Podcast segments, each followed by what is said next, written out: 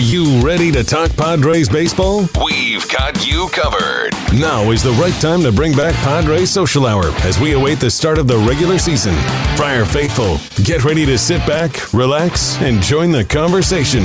Now, coming to you from everyone's homes around San Diego and beyond, it's Padres Social Hour with your host, Jesse Agler. Good evening, everybody. Welcome back to Padres Social Hour as we start a new week and a week that should, hopefully, fingers crossed, big time, include some actual baseball at Petco Park. Players reporting for spring training, sorry, summer camp officially uh, on Wednesday, this Wednesday, the 1st. Uh, and the workouts expected to get underway at Petco Park and USD, uh, their baseball facility, beginning on Friday.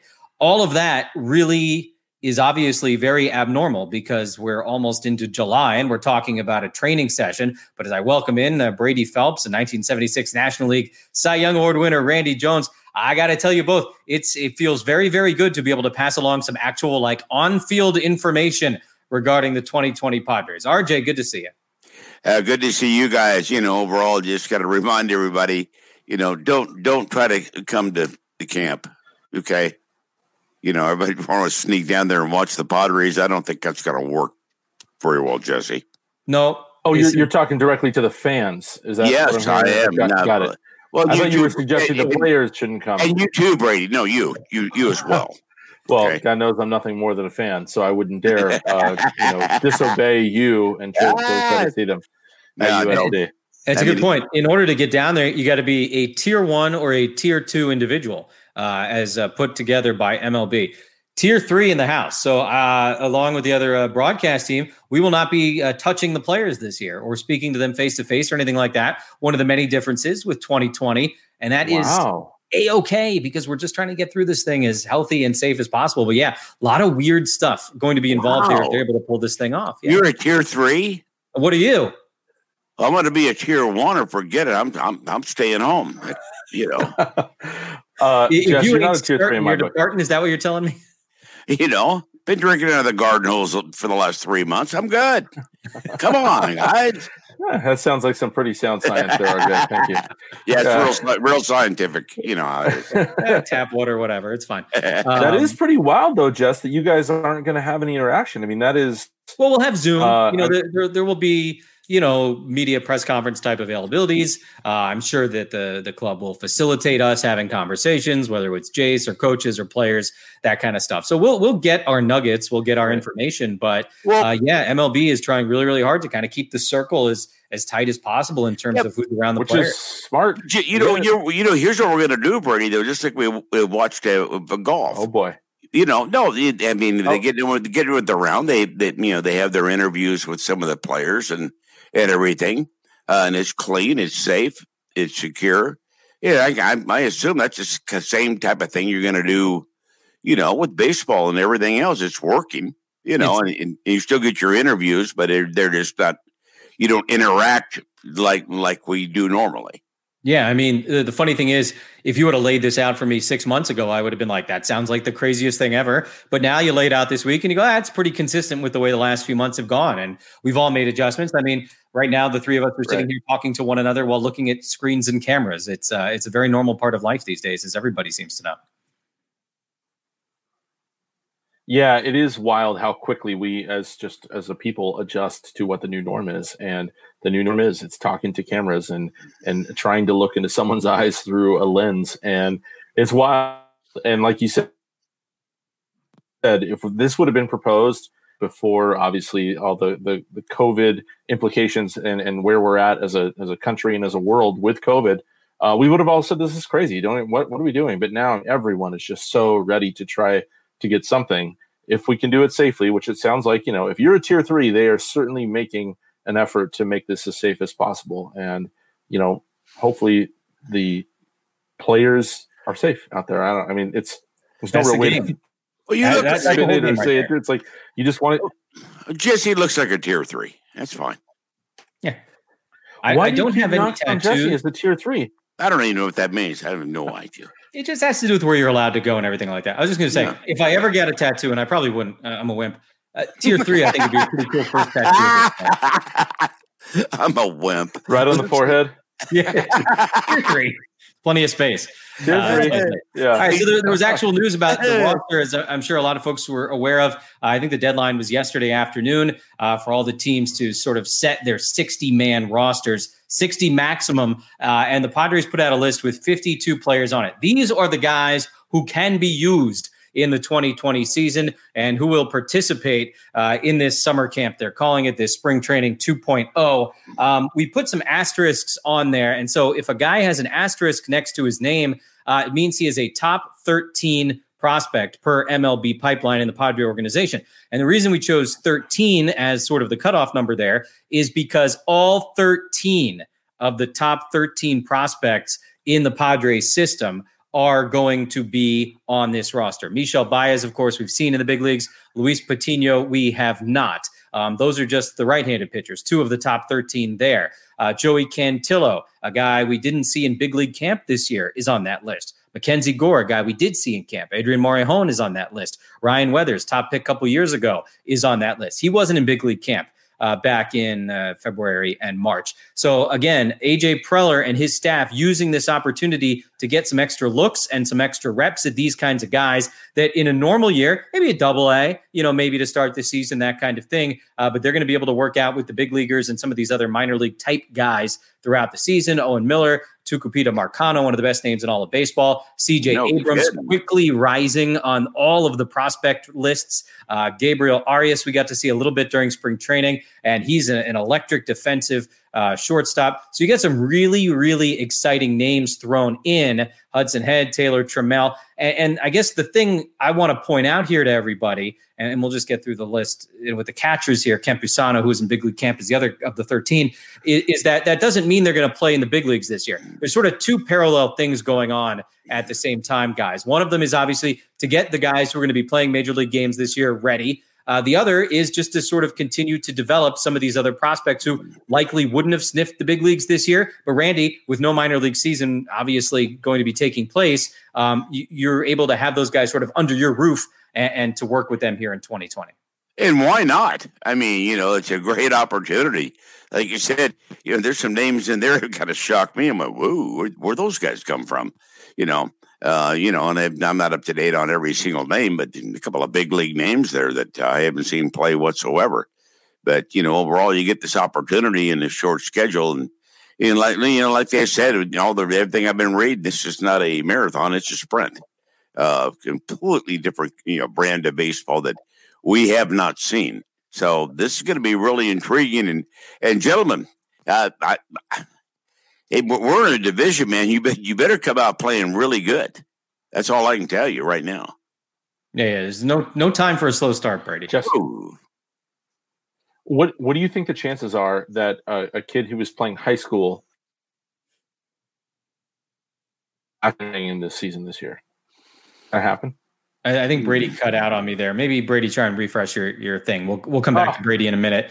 Um, I think he was asking back? about Robert Hassell the third, the eighth overall pick in the draft a couple of weeks ago. He's on this list. The odds of him being in the big leagues this year, I, I would guess not. Uh, you know, I mean, I mean, I guess you never really know how the thing is going to go, um, but probably not. But look, forget the big leagues for half a moment. I mean, it's just an opportunity for him to be around these guys you know, for him to get exposure to the Hosmers and the Tatises of the world, uh, and for the Padre coaching staff and front office to be able to work with him hands on, you know, as opposed to something of a lost season. Uh, you know, that it's going to be the case for a lot of guys in minor league baseball. By the way, I, I know there are fans who are worried and concerned. They say to themselves, well, the Padres are wasting spots on these guys who are never going to appear in the big leagues this year.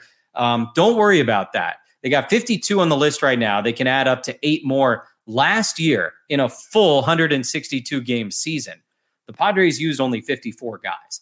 So it, it's hard to imagine a scenario in which they would need all 60 spots. Um, and, and so I, I, don't want people to become nervous about that because I know that's that's something that could happen. There are also some names not on the list um, that were a little bit surprising, I think, because we saw them in spring training. Uh, the veteran infielder Brian Dozier uh, and the veteran outfielders Juan Lagares and Abraham Almonte. No real clarity on why they're not on the list as of now. Um, but again, it's sort of a fluid thing, like everything in life right now. They can be added, they might be added, they might not be added. We'll eventually get a little bit more information on that. Um, but Brady, it's quite a thing sitting here again, you know, in late June and getting our uh, getting our our handle on a completely new set of roster rules. It's such a bizarre deal.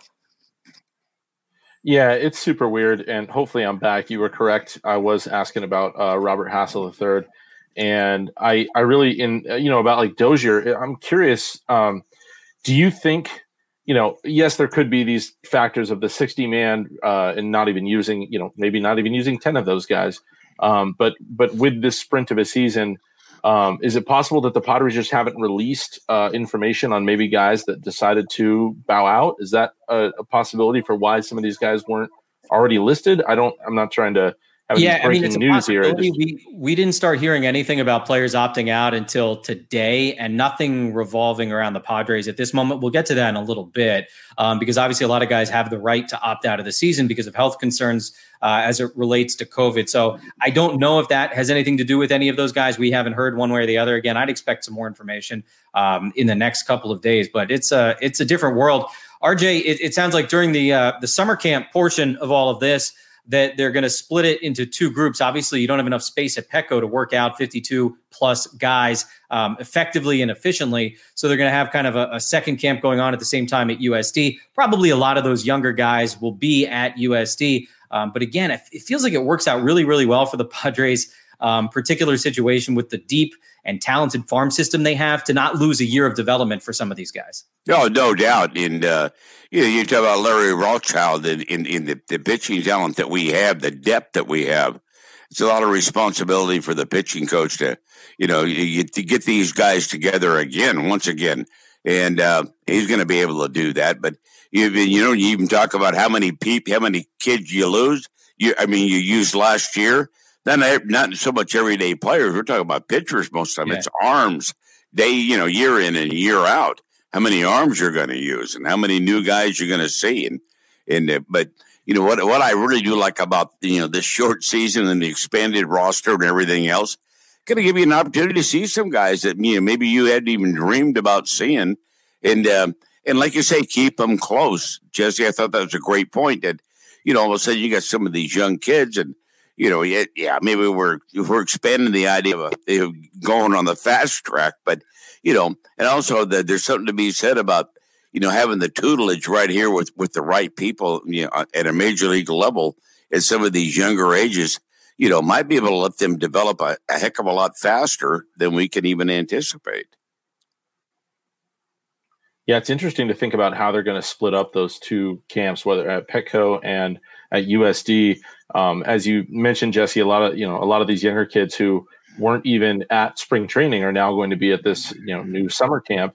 I mean, in, in the case of Robert Hassell III, I mean, he wasn't even on the team yet back in spring training. So um, it will be interesting to see how they split them up to get exposure uh, with the big league club. Like who's going to go where, and are they going to do it by positions? Are they? going I mean, I'm I'm almost equally as curious to see how they're going to split it up um, as I was to see this 60 man roster that obviously isn't full yet. But um, really, you know, I don't know. Part of part of uh, one of the things that'll be interesting, you know, obviously no DH or sorry, there is a DH now in the National League, and you know, one of the things with National League managers that I, I think is you know talked about throughout baseball is how the strategies of pinch hitters and how that all works. You know, using your you know all every arsenal, every tool you have in your arsenal you know how does that change now? Does it become simpler to manage for the for the you know national league guys when they've never had the dh before? Or because they're not used to it is it more confusing? And i don't know. Who do we see? It's just I, there's so many little nuances that are going to happen with this new season that um, it's it's almost going to be I, I, don't know like watching a new game in a sense you know? Like i feel like uh, every game means more because the season is so short. And I, am just so curious to how the strategy changes. Like it'll yeah. be really yeah, really. you know, you, you know, also, guys, and the one thing we haven't talked about yet in, in, the last couple of months is we got a brand new manager, Jayce Tingler. He's taken over the helm of this of this ball club. He had the opportunity to, you know, to manage his first game for heaven's sakes. You know, you know, in a Padre uniform.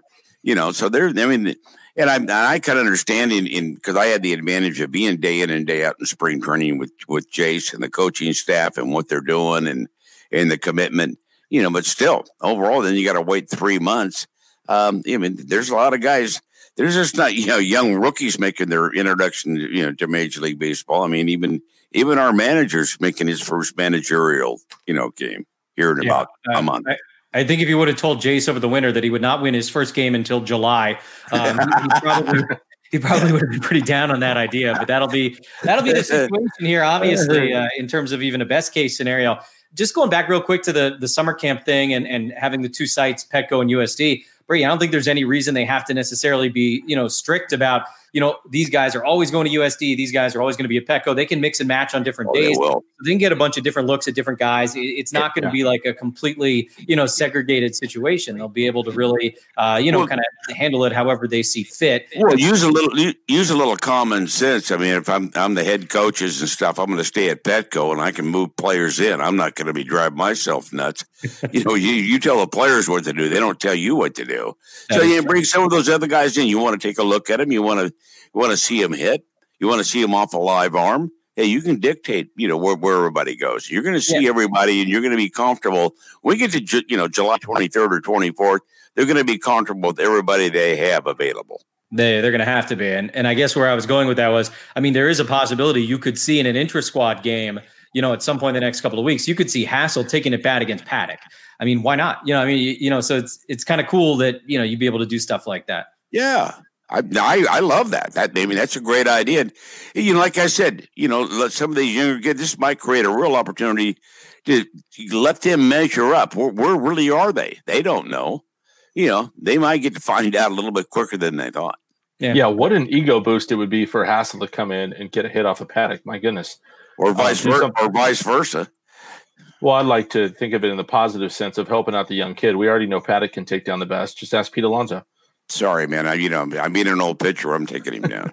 right. If, yeah. Sorry, if you, if you thought Paddack fired up to face Pete Alonso early last season, imagine he's like an 18 year old kid in summer camp. He's, he's I know.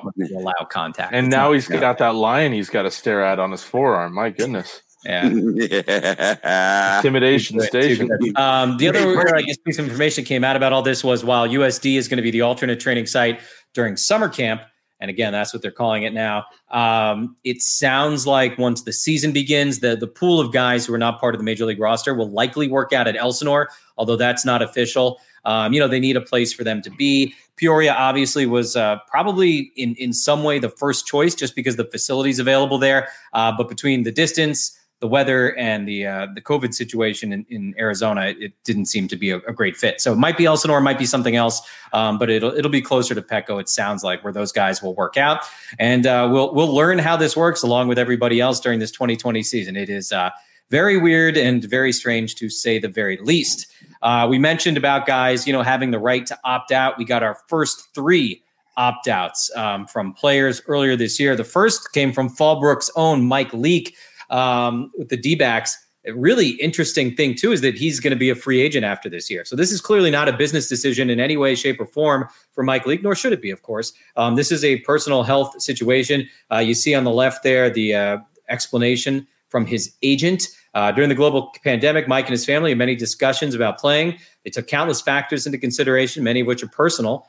After thorough consideration, he's chosen to opt out of 2020. Not an easy decision wishes best of luck and health for his Diamondback teammates. Looking forward to 2021. So that was the first one we heard about. Again, a local guy, Mike Leake, uh, opting out. And then just a little while after that, today, uh, the Nationals announced that both Ryan Zimmerman and former Padre uh, draftee Joe Ross, Tyson Ross's little brother, uh, have also opted out. Uh, I saw a statement from Zimmerman. They have a newborn. He has an elderly mother. You know, he kind of went through the reasons. I didn't see anything from the Ross family, but again, you don't you don't need to really guess. Um, obviously, you get a sense of, of where these guys are coming from. Um, Brady, this this might sound like a kind of an odd thing to say, but like I'm really glad in one way that we're in 2020 with this happening because it was not all that long ago that the culture of baseball and the culture of sports would not have been supportive of this kind of thing, which I think is critical to the entire venture having any kind of uh, possible positive outcome.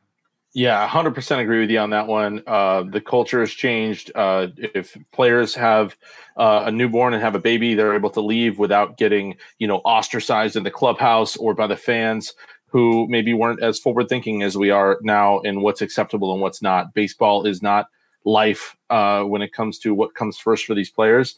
Family is. And I think that I, I really, you know, I love that the Nationals put out that statement of support of Ross and Zimmerman. Um, as a fan, obviously you want to see all your best players, you want to see them out on the field, but we've said it a billion times on the show. You know, their safety is first, and and really, I, I I'm I'm the king of terrible analogies, so let's just stretch it out here. Um, whenever I have friends uh, that have newborn babies, it feels like everyone around them, or even when when I had my two kids, everyone's like, "Oh, I have parenting advice for you. Here's how you need to do it," and and the advice comes whether you want it or not.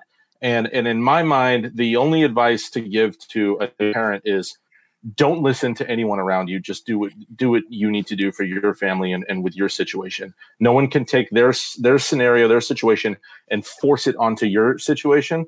And I really think that there's a little bit of a parallel there with baseball players now. Um, you know, we didn't see a statement from Joe Ross, and honestly, I don't need to see one. Yeah. I really think that you know each one of these players, they're making this decision on what's best for them and for their families. Um, you mentioned Zimmerman, a, a, newborn with elderly parent. You know, like it, eh, there's no.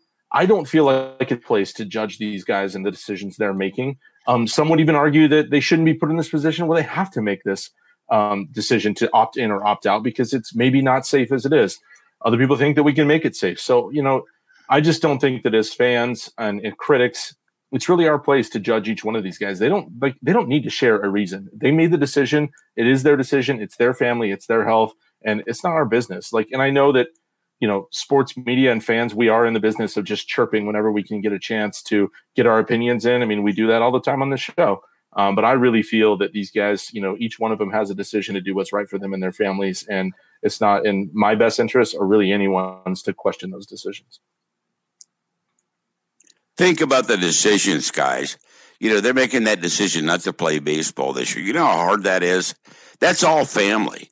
That's all in your scenario. Everybody's got a different scenario right now. What's going on with with, with this whole ordeal? and, and you got to make those decisions on behalf of your family in the best interest of your family.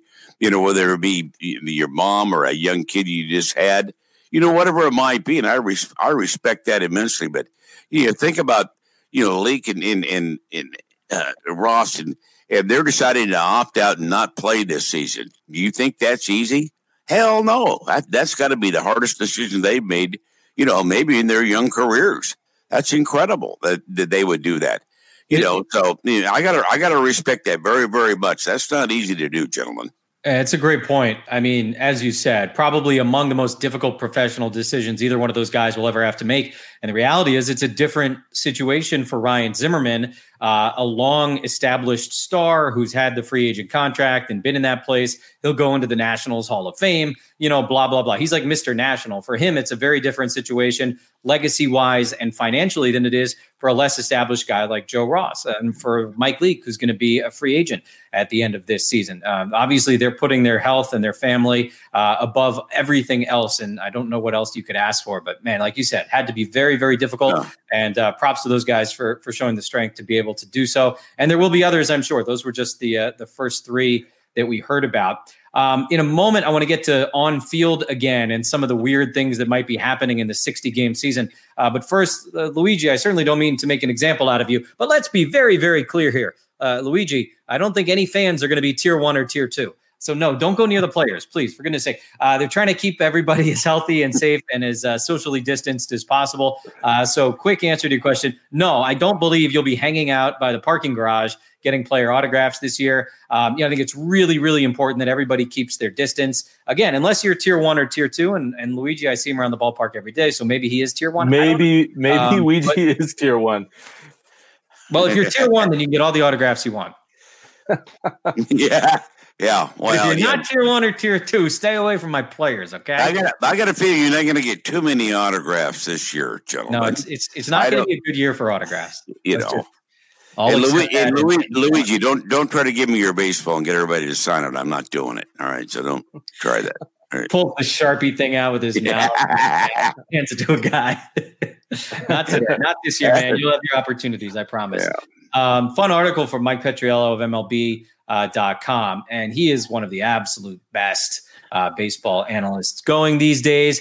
Um, I encourage everybody to check it out. But he just sort of talking about some of the weird things we may see this year in terms of stats and on the field. RJ, he laid it out as such for starting pitchers. Um, guys probably are going to get 12 starts, thereabouts. Um, so do you have a guy go 10 and 0 in a full season? Do you have a guy go 0 and 10 in a full season as a starter? These kinds of things are very possible. Yeah, they, in, in anything's possible in the center and the sprint that we're talking about, guys. And it's just, uh, you know, hey, use it as a learning curve. You, you, you go out there, that's what you have to do. Some guys are going to get hot, some guys aren't. They're going to struggle. Uh, it's the nature of this game. It's a beast. It's, it's hard, you know, and it's going to be really intriguing to watch watch the schedule as it folds out. And, and, and really, and I look at it too as a level of competition day in and day out that you have and I think that might be different from East Coast to West Coast, in my opinion. But I think the West Coast and the, in the Padres in their division, um, hey, you're going to earn those wins, guys. These are not going to be easy. And, and number one, when you're only going three or four innings, it's going to be really hard to get wins. How do you go 10 and 0? I think it's going to be really cool to see both uh, Paddack and Mackenzie Gore go 12 and 0 this year, and then watch JC run, Tingley, you, run, you the, run so the table. Full of it, Brady, Brady, you're what? so full of it. I Randy, mean, it could totally happen. The only True. problem with yeah. that is they're going to split the Cy Young votes, and then that'll let like some, you know, just some slug like Scherzer win it or something like that. Yeah, yeah. some nobody like. And, and, and, and, and they're both getting 12 starts. Amazing. Yeah, Absolutely amazing. Another one, and you saw the graph on his tweet there, you know, talking about the NL has not outscored the AL collectively since the second year of the DH, 1974. That's the last time that in a full season the NL team scored more runs than the AL teams. Uh, and of course, everybody's got the DH this year, so it could be the season that has happened. Uh, he said another one. He goes, "Hey, we've seen the strikeout rate go up, up, up every single year, every single year for however many years. Maybe it ticks down this year, Brady, because pitchers won't be hitting in the National League." Yeah, I think it's a mm, great point, oh, and I, point. I think all of those are intertwined, right? It's a DH issue when it comes to obviously pitching around the eighth player to get to the pitcher in the ninth spot. Um, the the K rate, um, all that's the NL having a chance it's like they just have a straight up to out uh, outscore, I should say, uh, the AL because they're not dealing with a lame duck in one of the positions. So I, I really think it, it'll be fun to watch. It. I don't know. I, I, can't wait for the strategy around it. It'll be it'll be super fun. I think we're just so giddy as a fan base to see anything that any little things that happen. I mean, there's going to be so many. This is the first time that fill in the blank, and it'll be a stat, and then we'll get tweeted out by ESPN stats, and we're all going to get all excited about it because baseball's here and it's finally something to get fired up about. So I, I can't wait. You know, guys, once again, you know, in, in uh, if anybody knows this, it's Jesse watching every single out of every single inning every year here the past, uh, what, eight, nine years and 10 years you've been with us. And, you know, you just, every night it's a different night when you come to the ballpark and you watch a baseball game. And these six, these 60 games are going to be, you know, just as magical and they might be a little bit more intense at certain points because of the short season. But you know, you just never know what you're going to see every night at the ballpark. I mean, even I don't care if I'm watching it on TV. I, I'm not getting emotional. I'm just looking forward to watching competitive baseball and watch these guys grind through it and and uh, let's see what happens. I'm I'm loving this. I'm looking forward to it. One other fun one from Mike's article uh, about the possibility, and we've talked about this, of a guy jumping straight to the big leagues uh, after being drafted. Obviously, it's only happened a couple handful of times in, in, MLB history. Dave Winfield, the great example here in San Diego. Uh, the last guy, though, to go straight from the draft to the majors without playing a game in the minor leagues, guy we just talked about, Mike Leake, uh, who did it after coming out of Arizona State. So you, you would see, I would guess at least one or two of those guys this year, and it could end up being um, even more. One of the other big questions that we keep getting from fans, understandably, would be where's the schedule? When are the Padres going to play? What's opening day? All that kind of stuff. Uh, really, all we know right now is that we think there are going to be two games on July 23rd, probably an East Coast game and a West Coast game, and then everybody else will open up on the 24th. Um, Bob Nightingale of USA Today had some information on the schedule earlier today. Uh, generally, he said probably about a week uh, until we get a look at that schedule, waiting until after players report to camps and undergo their COVID testing. Uh, they'll also check with health and government officials on the status of each MLB city. Uh, first workouts, of course, are on Friday. And that, of course, brings back around, Brady, the point that we've made uh, tirelessly here, trying to be as, as fair and reasonable and realistic about everything as possible. Like, there are still quite a few hurdles to clear uh, between now and some, you know, like Yankees Dodgers doubleheader on July 23rd. Yeah, there's a lot of hurdles. And I think that, you know, because we as fans are you know, there's a little bit of blinders on about, you know, maybe some of the uh, COVID rates are going up as awareness comes down. And, you know, this could all go away before it even starts still. And I, I, you know, I don't even like saying that out loud because it could, you know, speak it into reality. And, um, but hopefully, you know, people can, MLB specifically can figure out a way to at least keep these players in a position where they can live their lives, um, play some ball, and do it safely because there's a lot man there's a lot still going on and a lot of things that can get i mean even watching those clips from spring training watching like patino a couple of players you know they throw a they throw a pitch and then they immediately lick their fingers you know and like there were just things we talked about spitting on the field and sunflower seeds and the culture of baseball and how some of these things just aren't going to go away uh, because of the coronavirus and so man there's a lot of there's a lot of little idiosyncrasies that are going to have to be figured out and I think you know we've said it a bunch of times on the show that as, as fans we're we'll, we're willing to put up with a lot of this weird just so we can watch some baseball if we can do it safely. So what's wrong with licking your fingers? What the hell's wrong with that? They're your fingers, for God's sake. They tell sake. you not to touch your face. It's all connected. God, give me a break, guys. Come on. Yeah. Again, Randy, I'm sorry. I don't drink out of a fire hose, so it's hard for me to relate. Oh, to see, that's, you're making a lot of mistakes, Brady. you need to come up here. I told you that. Oh gosh. Yeah, yeah, yeah. Right. Uh, speaking of the schedule, by the way, there there is a rumor, and again, the expectation obviously is you'd have the big market teams uh, playing in that doubleheader, an East Coast game and a West Coast game. Uh, so the rumor that was going around was that early game, the East Coast game on the 23rd, would be Yankees Nats in DC, uh, defending champs Scherzer lining up against Gerrit Cole. Obviously, that would be pretty good made for TV pitching right there. Uh, the West Coast game, if you had to guess, somebody against the Dodgers. Could be Padres, could be one of these other Western teams, but um, that would be that would be my uh, my prediction in terms of how that goes. Meanwhile, over in South Korea, uh, they are in the midst of playing a full 144 game season. Uh, that country did a, a, good job for the most part, uh, corralling the coronavirus as much as possible. Obviously, a much smaller country, a much easier thing to do, uh, and a much smaller baseball league with a lot less travel. But uh, that brings us to today's KBO sadness report. As we, oh, gladness, I'm sorry, we check in on the KT Wiz who took two out of three over the weekend from the Hanwha Eagles, who are the last place team uh, the Wiz will visit fourth place LG Twins for a three game series beginning tonight. Our guys are now 21 and 26 on the season, four games out of the final playoff spot in the KBO. Uh, and perhaps most interestingly, in terms of the news coming out of that league, uh, the Korean government said yesterday uh, perhaps we could see fans in the stands as quickly and as soon as this weekend. Again, the health situation wow. there to say apples and oranges doesn't even begin to tell the story. Um, so I, I, I, wouldn't say that there's any sort of carryover from that uh, to the possibility of having fans here. Uh, but nonetheless, uh, the, the return towards normalcy, the march towards some sort of normalcy uh, continues in the KBO. But Randy, the hat looks very good on you, I must say. Oh, yeah. I mean, right Raleigh hat now, guys. I'm ready. I'm ready to go. I mean, what are we, four or five games out of the wild card or whatever over there? Come on, boys, get it together. Let's do it. You know, you look good in the hat, Randy, and I think your pumpkin, Jesse, also looks good in the hat behind you. Uh, yeah, I do think that having some fans in the in the in the stadium in Korea is when they started this league. I mean, we we talked about it on this show. I mean, we knew all eyes, Major League Baseball's eyes specifically, would be on the Korean League and and to see how they did and how they progressed and what the precautions they took. I mean, all that, all that. And now that they're having some fans in the field, that'll be the first step in watching. And, and listen, 60 game season, probably not a lot is going to change from game one to game 60 and whatever they decide. I do hope one thing that carries over is uh, stuffed animals in, in the stands, specifically behind home plate.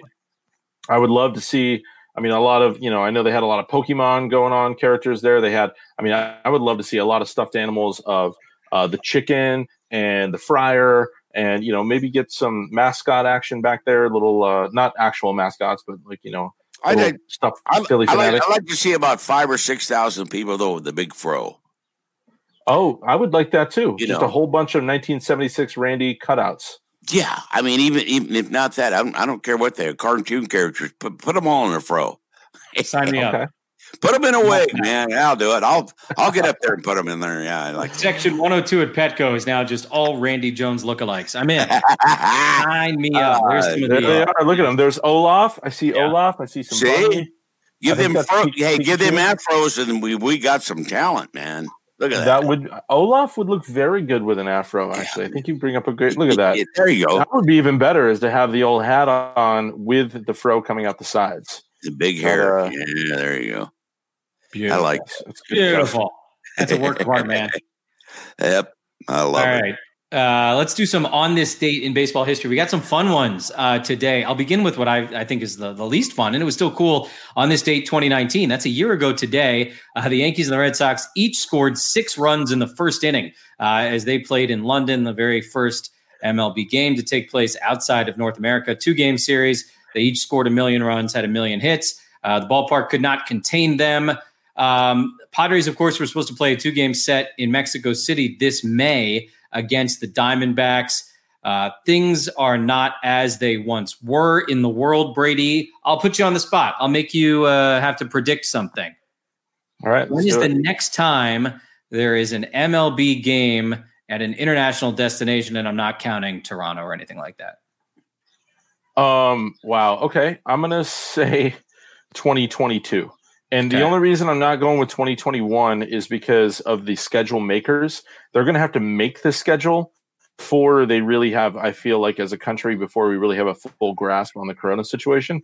So I think because of the schedule making and the and the nature of how much planning goes into doing a series in Mexico City or in London, um, that's why I think it's going to be 2022. So I'm not being a pessimist that um, 2021 wouldn't be a safe possibility.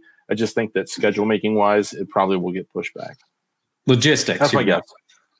Yeah, Randy, logistics. What do you think, Randy? Game uh, and see the Padres involved anywhere on planet Earth, forgetting travel, logistics, and like that. Where would where would you like to go to to see the Padres play? Yeah, Petco. What, what, what do you mean? What's that? What do you? Oh my gosh! Come you don't want to go man. to Coliseum in Rome?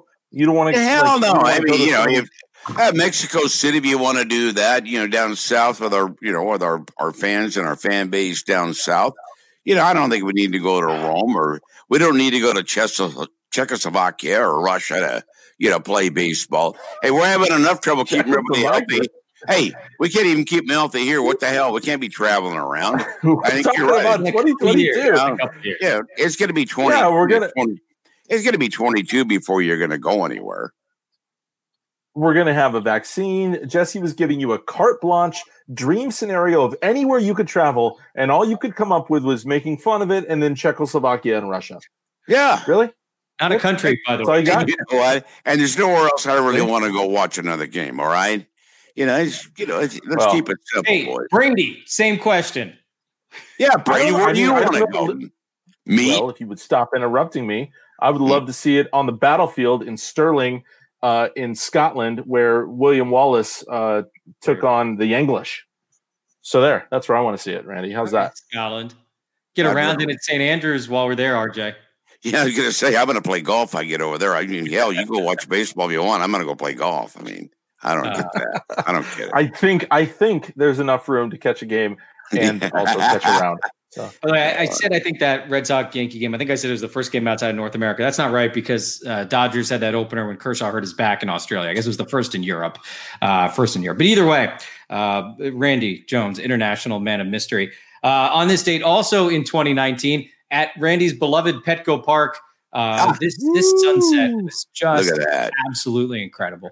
That's awesome, man. Man, that and and having you and know, the right guy on the mound. Thomas, yeah the right guy on the mound. And Matt Thomas got some amazing uh, photos of this night as we're seeing them being scrolled through. And I think one of the cool things and a little bit underrated things is that we're playing the Cardinals who were in their powder blues. So there is something kind of special to see. You can see it there in the bottom right. Um, it was nice to have, at least if you're going to have an opposing team in the photos, it can be a pretty classic, uh, classic look that I'm kind of obsessed with. So amazing photos. Um, I think that last photo on the screen you saw home run. I'm pretty sure that was Manny Machado. And uh, there's our boy Paddack running out with uh, with the Cardinals running in. Pretty sweet, pretty amazing shots. Mm. Really, really cool. A beautiful night at Petco, and uh, yeah, Manny had a big game against those Redbirds. All right, that was a pair of on this dates from 2019. We go back now in time a little bit further, and uh, in 1990, hadn't happened since 1917. Future Padre pitching coach Dave Stewart, no hitter in Toronto. About a half hour after this game ends, there was a game that began at Dodger Stadium against the Cardinals, and Fernando would throw a no hitter of his own. Two no hitters on the same day. Dave Stewart, Fernando Valenzuela had not happened since 1917. It happened on this date in 1990. I think we actually have the highlights, right, with the sound. Can we?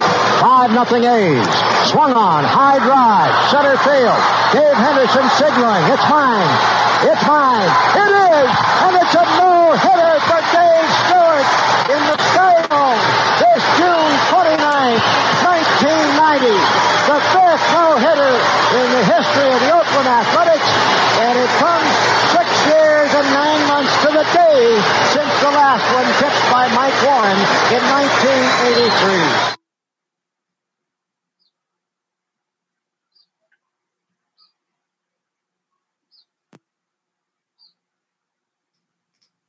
My bad. Uh, I said two future Padre coaches embracing on the middle of the diamond, Mark McGwire and Dave Stewart. Of course, neither guy knew in 1990 he was going to be a Padre coach, uh, but but that's that's what happened.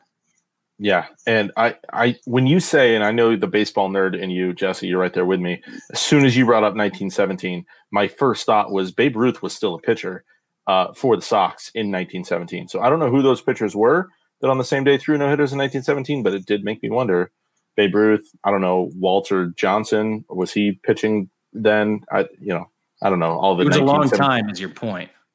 It was a long time ago, but it also like the greatest home run. I mean, arguably one of the greatest home run hitters in history could have been a pitcher on that day who was throwing no hitters. So yes, very long time, very cool, and uh, yeah, and Fernando too with a cool Vin Scully. Fernando ready in the strike two pitch is hit back to the box, dribbling to second. Samuel on the bag, throws to first, double play.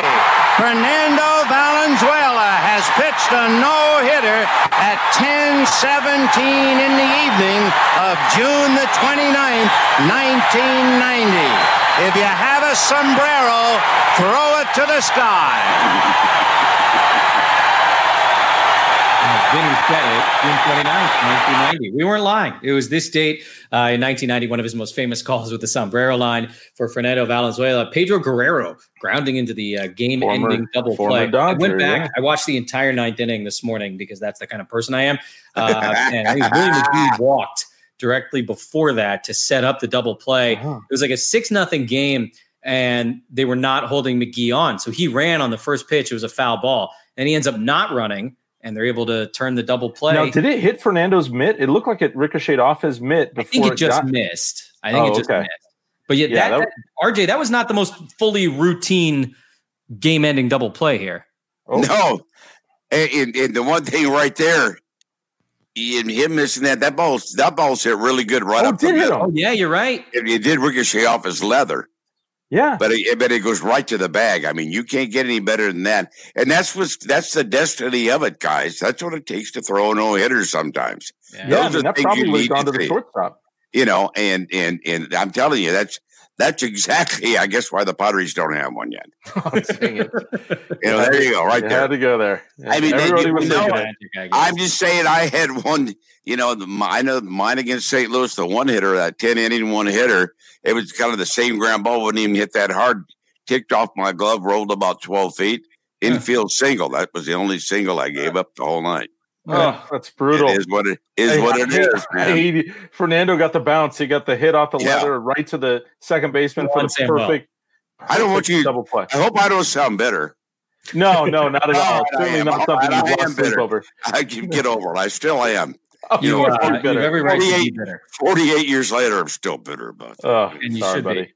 All right, we got two yeah. more uh, on this date in 1985. This one is crazy to me, and and I'll, I'll walk everybody to it. Um, it was a Tigers Blue Jays game at Tigers Stadium. These are the top two teams in the AL East at that moment. This is 1985, June of 1985. Tigers beat the Blue Jays 8 0, 48,000 packed in on a Saturday night at Tiger Stadium. I'm sure it was electric, right? Uh, eventual Padre, Walt Terrell, another guy. He had no idea he was going to be a Padre, but he would be. Walt Terrell threw a two hit shutout for the Tigers. Here's the kicker neither team struck out in that game. This is June 29th, 1985. Tigers and Blue Jays. Neither team struck out in that game. That has not happened again since. Oh my gosh, really? That's wild. That blew my so, mind when I saw that today. Yeah, they just had a whole bunch of Tony Gwynns on 35 years ago, the last time there was a game with no strikeouts. Yeah, that's that's absolutely crazy. I mean, I, I that like I said, that'd be like having just a ever, Tony Gwynn batting for both teams every time, and that's the scenario where you're like, okay, I can see maybe nobody striking out because they're all Tony Gwynn. But other than that, that's unbelievable. So nice work on him. It probably was the sweet pony kicks that he had on the mound, and I think that's probably really what um, you know. it, all the all the players were just mesmerized by it. Yeah, look at those things. That's, that's classic baseball right there. That's and that mustache looks like Tom Selleck throwing a pitch. He needs That's a Hawaiian great, shirt on. Man. I love it. It's pretty impressive. Great stat great indeed. All right, so that was this day, 1985. We saved the best for last though, uh, because on this date in 1979, one of the uh, I don't know most famous moments in Padre history is that overstating it, Brady? The nope, not at all the rehatching. It's amazing. Oh man. And I love seeing even all these years later, it's like so fantastic to see. And I love how many look at all the photographers in media on the like they knew what a big deal this was going to be. And you know, and it should have been a great deal. Greatest mascot in the history of sports mascots. And I believe that. I know you met the chicken at a very young age, Jess. So I would think that there's some. I know you weren't born when this rehatching happened, um, but but a few years later, I know you got to be in his presence. So chicken's the man. Um, I made a pancake of the old chicken, and it was one of my best ever. So I'm huge fan and one of the greatest mascots ever. And there it is. There's the picture of little Jesse. And then who would have known that, you know, whatever, 30 years later, you would be in the booth with maybe the only mascot who could try to attempt to rival the chicken in greatness. The Phillie Phanatic would then try to attack you in the booth, Jess, which was one of my favorite moments watching you. So, bravo, bravo to the chicken and the rehatching. Bravo to the fanatic, and bravo for you for you know hanging hanging with the great mascots for your literally your entire life. It's pretty cool, right? I just like that picture of me and the chicken is at a Pittsfield Cubs game uh, in 1985. My mom sent it to me recently. My grandma passed away, and they found this picture at her house. Um, and then, you know, I have a picture from last season with the chicken with Ted. Uh, oh yeah, to the booth, you know, as part of the 50th anniversary celebration, yeah. and and so like, I mean, we was I, Bill I Buckner in the background of that picture too. No, like there's me and, and Ted and yeah. the chicken. Yeah, that's fantastic. You know, what's uh 2019 minus eight, 34 years later. Yeah, and Ted still going. He, you know, the chicken has aged really well. he looks. Oh, he looks great. He looks you know, great. Hey, all, all I can tell you guys, I'll guarantee you, that's not Coke in that Coke cup in front of the oh. chicken. No chance, man. Oh, really? Yeah. I'm just wanting you to know that he was more into just water, is what you're That's saying. Just a, yeah, no, hydrate. No, it's, a, it's a beer. It's a beer. If I, I'm telling you right now. Yeah. oh, there it is. There it is. There it is. There's that. you getting a face full of Philly Phanatic. That That's is so beautiful. great. Look That's at your great, face. you know, I'm, I'm, a, I'm a pretty good child. Was that so cool though? I mean, even though it was weird. I was picking green fur out of my teeth for like two days after that.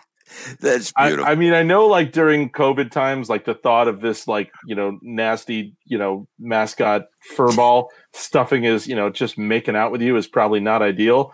But uh for fans watching, pretty funny. Your reaction, pretty hilarious. oh man, the Phanatic is great. The chicken is still better, but the Phanatic I can tell you I can tell yeah, you exactly. I mean, every, everybody's missing Sweeney sitting there kissing the you know the doll. Come on, man. He, what's he doing? I don't know. I don't know what I, I don't ever know what we're doing. So weird. So radio, I gotta tell you. Um, but uh, I was like, "Can you put Purell on your mouth?" Like that was my immediate thought in that moment. And I believe uh, that is that is uh, bad for you. I will give him credit. Two things. One, he was freshly dry cleaned. You could tell it was, which was good. That was nice. That was an important part of that not being the worst moment of my life. Um, but also, he is so funny. Like he, oh, he does bet. such a stellar job. I think we did it like two years in a row where he, I was working TV in Philly for whatever reason, and um, he came up and he had like the whole thing. And uh, I think Sweeney teed him up. He like showed him pictures of different things. And like he then reacted. So we showed him a picture of Bruce Bochy and the Phanatic did like this. He's got a huge head. He showed Oh, him a picture of mud and, and he started like eating. It was very funny. Like he's just I, I know we didn't great, man. we didn't set up uh cole won't have this obviously because we didn't tell him about it but man when when the Phanatic uh went after tommy lasorda when Sure. he had like that stuffed lasorda and he was riding around on the you know the, the four-wheeler i mean it was uh, that's some of the greatest you know footage of mascot because i mean i think lasorda was genuinely like pissed at him there he wasn't acting there he was so mad and oh man, it was just so so wonderful to watch the two of them go at it. So Phillie Phanatic's pretty good, but Chicken is the is the OG. I'd like to get fan. Lasorda, uh, the Phanatic, and Bevacqua in a room and just Oh close the door. Oh, oh, no, no. I, I, no. I, I don't know what we're going to do. That scenario, I don't know. That's scary. That is heaven. If you have never, I mean, I, I got to feel like if you're hardcore enough to be watching this show as a fan, you have certainly heard the Lasorda Bevacqua rant. But if you haven't, one, explicit, two, no kids around, but go listen to it, right? Go Google Lasorda Bevacqua. It is, I mean, It- it is one of the most amazing rants in a history of the rants. best, man. It is Oh, my gosh. the best. Uh, pretty good. Uh, good stuff. All right, um, that that pretty much does it, man. We've just been yakking here for a while. It's been a lot of fun. Uh, Seven o'clock tonight, Fox Sports San Diego, uh, replaying a classic. This game is one we've referenced a lot in the last couple of months. Every time that conversation comes up about uh, which Padre could throw a no hitter, Dinelson Mm. Lamet flirted heavily uh, with the no hitter last summer in Seattle. He was just absolutely electric this night against the Mariners. Um, Padres also did some yard work, uh, home runs from some of your favorite players. Uh, so that's the game coming up tonight. Uh, it was from last August in Seattle. But yeah, man, Dinelson Lamet was special. And Randy, when he's on, he's about as filthy as it comes. I agree one hundred percent. You know, he's you know, like I'm I'm sitting here kind of thinking when you said that, but it seems like we got six or seven guys that have that capability now. But Lamet's one of those guys that has no hit stuff, you know, and then I'm not I'm not just talking about every other start. I mean, every time he hits the mound, it, nothing would surprise me. This young man can do. He's so talented. I think he's going to actually throw 12 no hitters this year, Randy. So we're, we're going to wipe that record out, no problem. yep, It's going to be I- easy. Just 12. Thanks for sharing. Brady. Thanks for sharing, Brady. Must be our Hey. last. Hey, Jesse, it must be our last show with Brady making that comment right Oh, there. here it is. Yes, Oh. nice work, Cole. Look at him. Look at that. Tommy's so mad. He's oh. got Tommy, the stuffed Tommy. Stop, turns around. Oh, he's mad. He's like, what are you going to And- do? What are you going to do, big boy? Uh-oh. And then listen, I, I know it's so great. And then when this part right here, when he starts, and that's what I thought of when you said he was doing the thing with Bochy's head was, and he, oh god, he's coming after me. And I love that Lasorda has no regard for the ATV, so he tackles him. He takes his own stuff, he whacks him with. It's like it's so amazing. Oh my gosh, it's really like look at him. He's Uh, genuinely he's not of thing acting. I promise you will not get to see in a socially distanced MLB in 2020. But somebody hopefully, threw a baseball at him at the end too. That was I forgot about that. That's good. Uh, yeah, that's beautiful. That's really good. He needs to bring back that bit where every manager. It's really great. That's so love good right there. Love Uh, mascots. Hey, Randy, you mentioned it. Uh, if by chance, I said this last time too, this is the last show we do with the season coming back. Who knows? But if it is, honor and a pleasure. Love you guys. Thank you for having me. on. Yeah. Honor too. I love doing it, guys. Love love, love my game of baseball. And hey, let, let's hope the next time we uh, we all get together, we're watching a game. Yeah, that would be- Absolutely. That would be outstanding. Um, well, thank you both uh, for, for all your contributions uh, this afternoon and beyond. Thanks to everybody for hanging out and watching. We will be back tomorrow, though, uh, at 5.30, talk about the latest. Uh, and then Wednesday, of course, a report day officially around Major League Baseball for summer camp as uh, we try and put a 2020 season out there. Guys, of course, have been working out at the ballpark for the last couple of months in a socially distanced kind of way. And uh, that, my friends, is that. Have a great night, and we'll talk to you tomorrow at 5:30.